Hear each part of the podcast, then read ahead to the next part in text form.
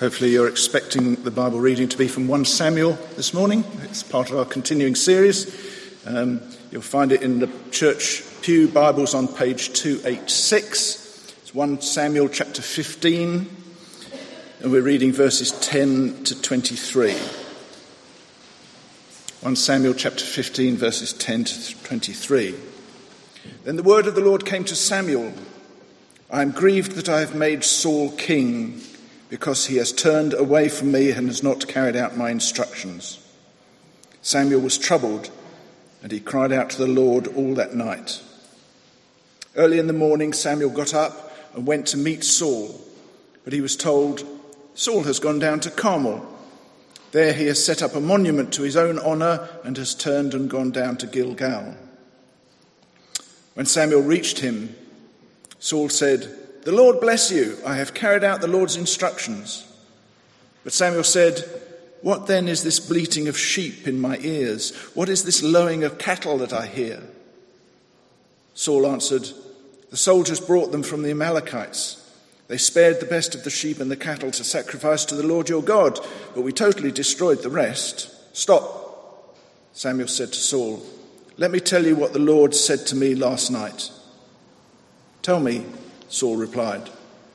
Samuel said, Although you were once small in your own eyes, did you not become the head of the tribes of Israel? The Lord anointed you king over Israel, and he sent you on a mission, saying, Go and completely destroy those wicked people, the Amalekites. Make war on them until you have wiped them out. Why did you not obey the Lord? Why did you pounce on the plunder and do evil in the eyes of the Lord? But I did obey the Lord, Saul said. I went on the mission the Lord has assigned me. I completely destroyed the Amalekites and brought back Agag, their king. The soldiers took sheep and cattle from their plunder, the best of what was devoted to God, in order to sacrifice them to the Lord your God in, at Gilgal. But Samuel replied, Does the Lord delight in burnt offerings and sacrifices as much as in obeying the word of the Lord? To obey is better than sacrifice, and to heed is better than the fat of rams. For rebellion is like the sin of divination, arrogance like the evil of idolatry. Because you have rejected the word of the Lord, he has rejected you as king. This is the word of the Lord. Thank you, Nigel, and, and thank you, Elizabeth, and the mission team. They've done a wonderful job in um, keeping us informed of the things that are going on. Um, it's always exciting to hear um, about the work of mission. We're back in, in 1 Samuel. If you've, um, if you've been uh, with us uh, at all over the last few weeks, um, we're looking at 1 Samuel, Old Testament section of the Bible. It's a challenging book in many ways, isn't it? Um, it's uh, culturally very removed from us. Um, we hear of lots of battles and wars, and some shocking things happen. And um, last week we saw um, that the people the people of God had asked for a king, um, and Samuel, God's prophet, warned them that this is not going to end well. This is going to go badly because effectively what they were doing is that they were going to reject um, God as their king. But God, in His grace, gives them what they asked for. And this doesn't thwart God's plan. Um, God can work despite sin and evil. That's a constant pattern that we see through the scriptures. Uh, and so Saul is uh, appointed um, king, Saul, the first king of Israel, in chapter 9. And things, um, if you go back and use Richard's study guide, you'll see that things start off pretty well. He's victorious. He has battle victories in chapters 10 and 11, and you can read about them. He, he seems like, in very many ways, a decent kind of fellow, and in some ways, very endearing. And there's a little episode with him arriving hidden in some laundry. Um, as he hides away, he's seen as humble and he feels unworthy of the, the role. And so, what we read, though, over these chapters is that things seem to go wrong for Saul. His reign lasts for 42 years, which seems like a, a, successful time, doesn't it? 42 years. But it actually spirals out of control and ends terribly terribly with a, a visit to a medium, a witch, and he finishes up um, killing himself. It's a terrible uh, end. Uh, what went wrong?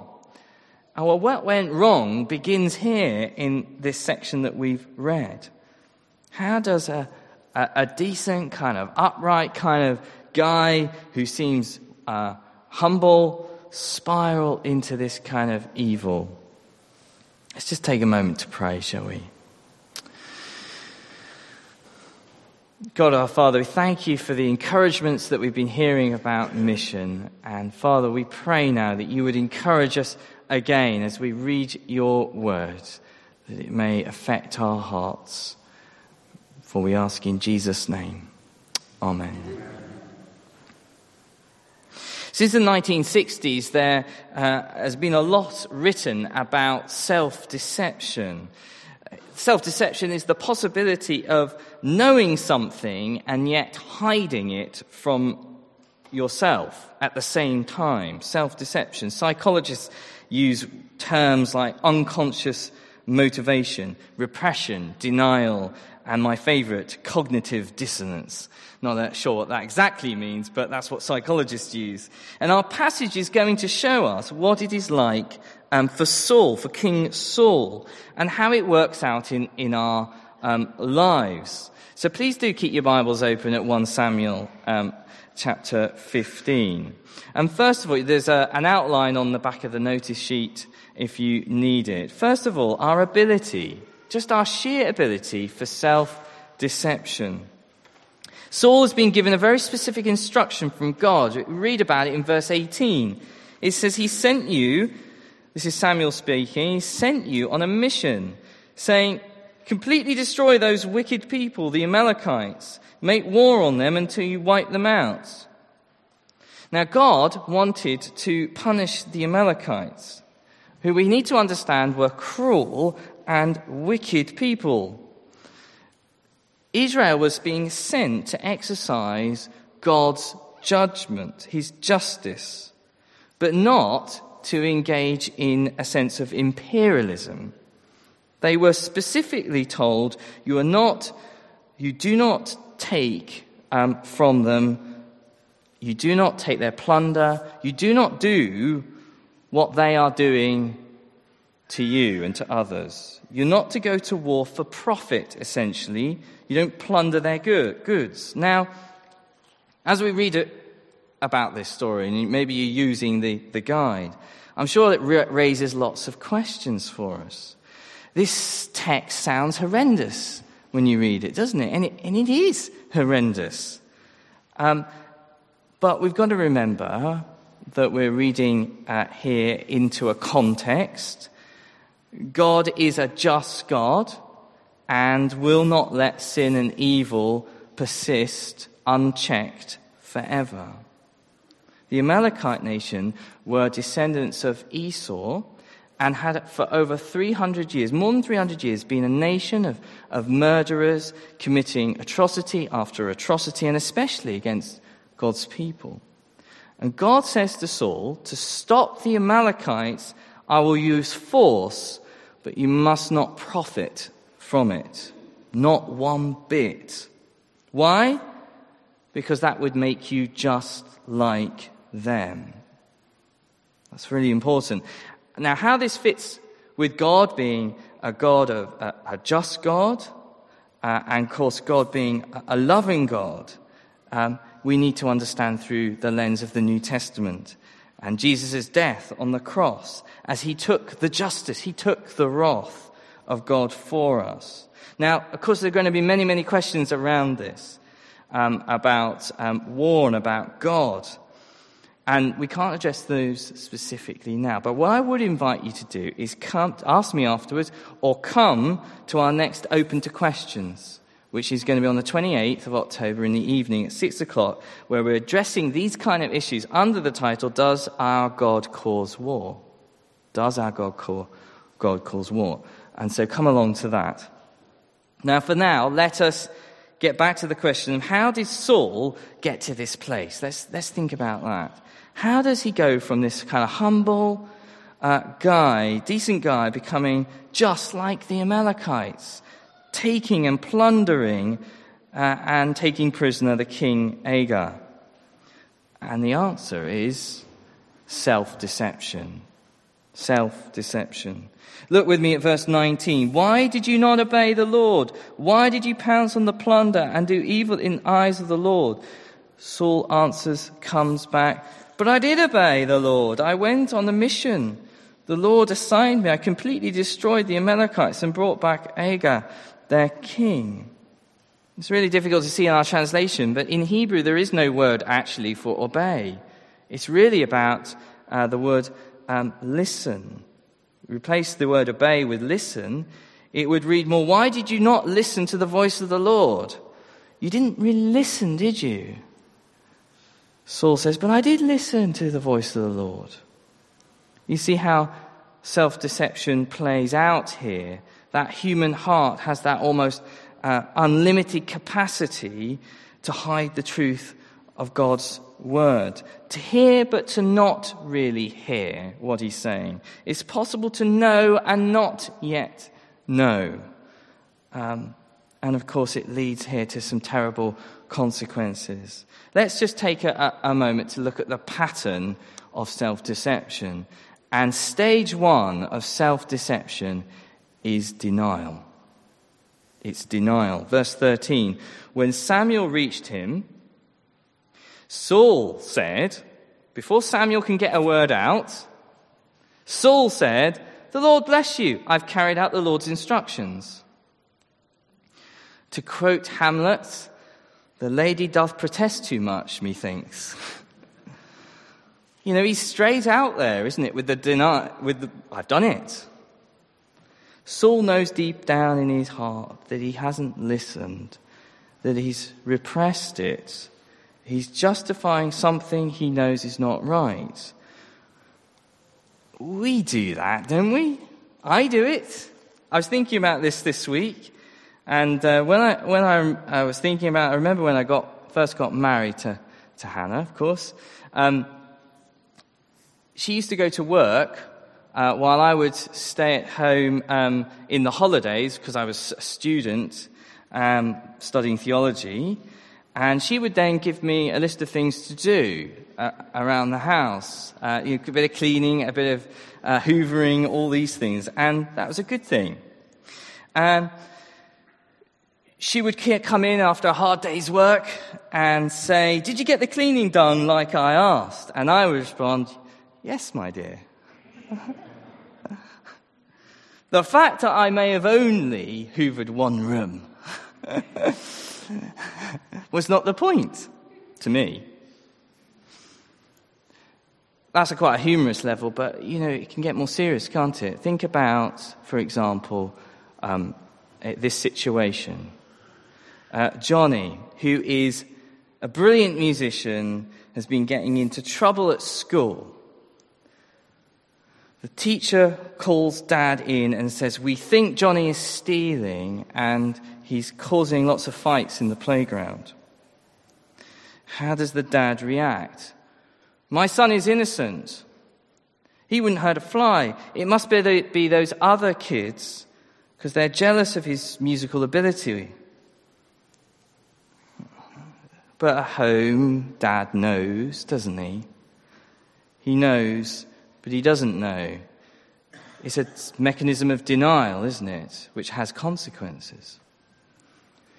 This can happen at so many um, levels, uh, some really serious levels. When the, uh, I was reading about this story about when the Allies liberated the German town of Ohrdruf.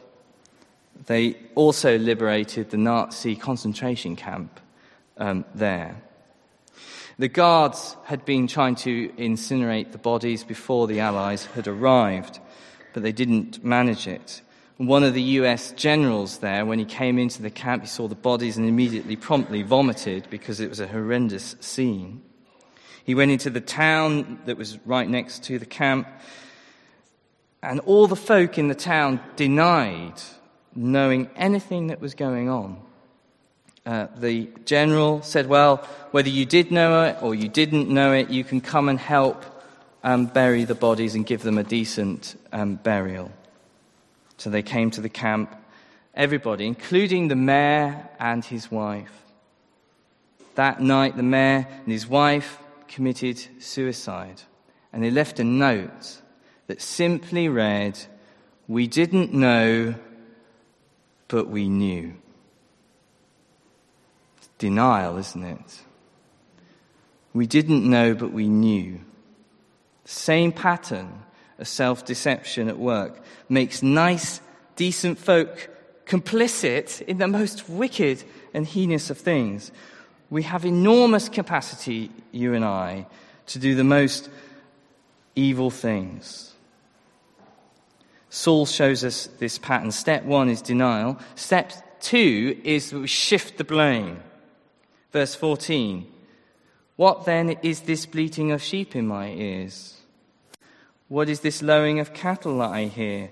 And now listen to Saul's answer. The soldiers brought them from the Amalekites. They spared the best of the sheep and the cattle.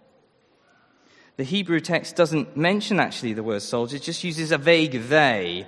They did it. Now, I don't know about you, when I was young, in my household as a child, there was somebody called somebody.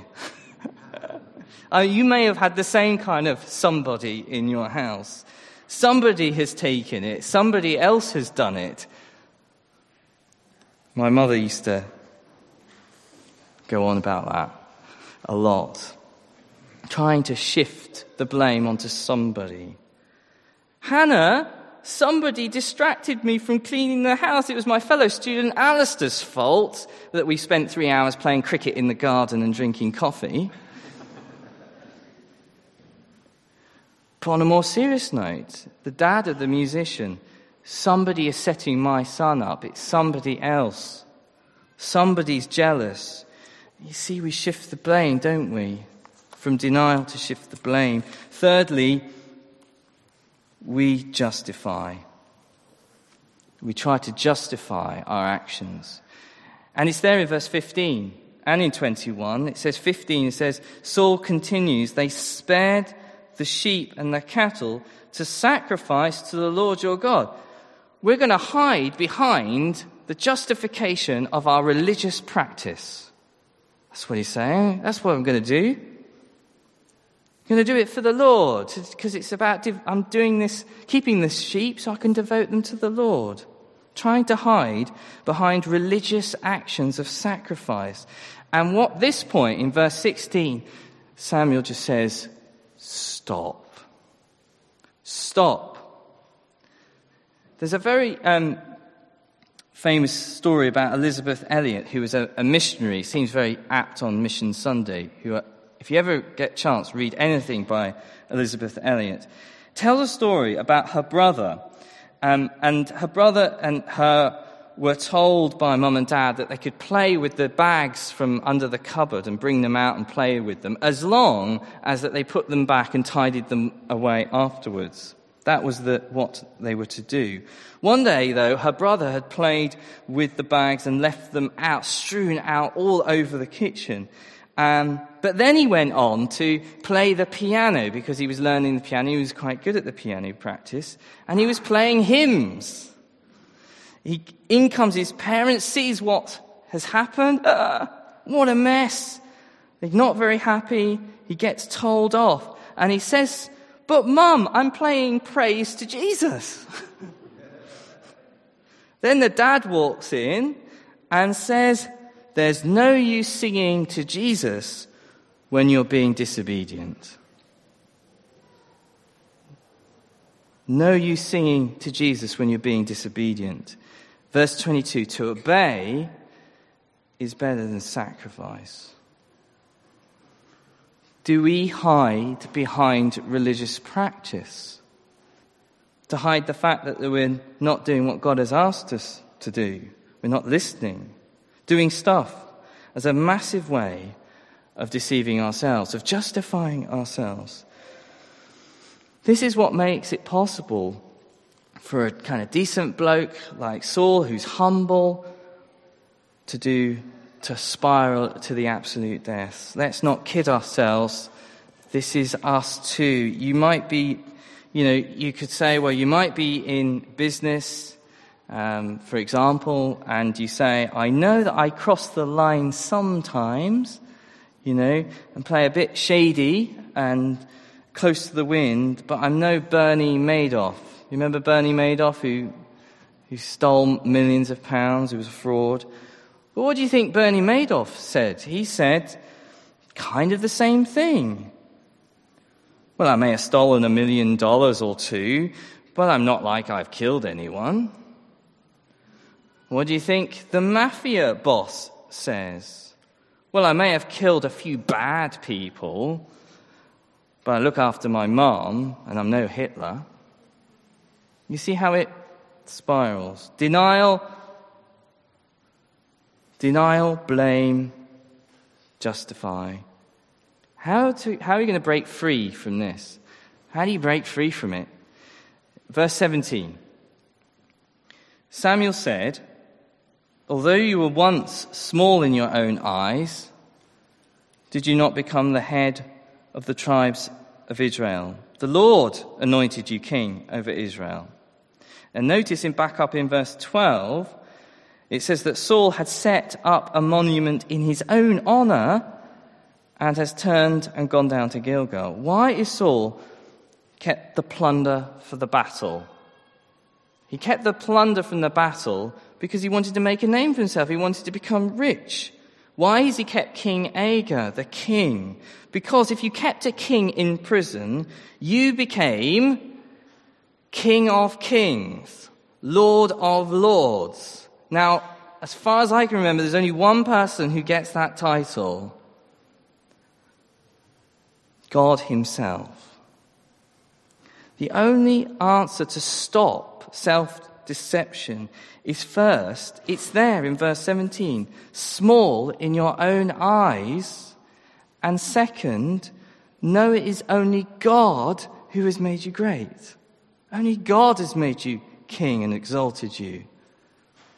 The only answer is those two things. It, that is what went wrong with Saul and what goes wrong with us. Saul has been made king by God. He's been anointed king, chosen man to rule over Israel. What grace, what honor God has bestowed, bestowed upon him. He's given him his spirit. Why would you want to keep things and do it a different way? Saul had forgotten, forgotten that he was small in his own eyes and that it was God's gift who made him great. Think about the dad in, with the musical son. The dad thinks, I've raised a great son. He's such a great musician. He puts all the awards and the grades up on the, on pictures all around the house. What is that? It's a monument. It's a monument to who? To his son? To his own honor? Or to what a great dad I am? I he's saying, isn't he? I can't accept any other information from the school that might jeopardize the fact that I might not actually be a very good dad. It's okay to celebrate achievement. Of course it is. It's wonderful. But what happens when these things become the basis of your self identity, of who you are before everyone? Because when that goes, you won't be able to handle you won't be able to handle it. You'll finish up self denying, blame, justifying. The only answer is to stop the self deception, is to be small in our own eyes. Why, do, why didn't I follow through on what Hannah asked because of my own pride? I say to myself, guys, don't do the cleaning. I don't want to admit to my wife that I don't want to do it. I'm the man around the house. I get to decide what I do when I like. Don't you know that I've got monuments in my name. I've got degrees. I've got this. I've got that. I'm going to be a minister. I can't be doing this. It's too below me. It's me. Self deception. I'd forgotten to be small in my own eyes. I had to think it through. Saul's ultimate self deception was that he didn't really know who he was. He'd forgotten that he was small in his own eyes, but God had made him great. He'd forgot that God had honored him. He had heard it, but he'd not heard it. He hadn't grasped it. You see, on the one hand, we need to know that we're small in our own eyes. And yet, on the other hand, we need to know that God has made us great. Saul started to make his military success, his political power, the way he became great. Do you see? Of course, it led to his ruin. It never sunk in just how honored and blessed he was by God, how much loved and how favored he was, that God had chosen him, and he didn't need anything else. And the Bible tells us that every Christian, if you're a Christian here today, every Christian, even the, the humblest, the smallest, whatever you call it, has been made great by Jesus Christ through his death and his resurrection. We are members of his royal family, 1 Peter 2. We are heirs. We are kings, but we're not the king of kings. Anointed to serve that means we need to look at our wealth in Christ Jesus, to know it, to see what we've been given in Christ. As that sinks in, as the Holy Spirit takes the word and beats our hearts with it, it dismantles that pattern of self deception. It's not something that comes easy. We need others to help us. We need each other to help us, to tell us, where are my flaws? Where am I denying? Where am I blaming? Where am I justifying? Can you help me? Small groups are great for that. And as we come to King Jesus, King of Kings, the anointed one, we see God's grace, who we really are. He's made those who are small in their own eyes great, anointed kings and queens. And that is the truth will set you free, will set you free from self deception. Let's pray. God our Father, we need your help in this. We know our hearts are deceptive above all things. We pray, Father, that you would show us the areas where we deny, where we blame, and where we justify. And Father, we pray that through your word, by your Spirit, you'd show us just uh, a sense of our smallness, but yet our greatness, that you have made us uh, part of your royal family. Um, we pray this in Jesus' name. Amen.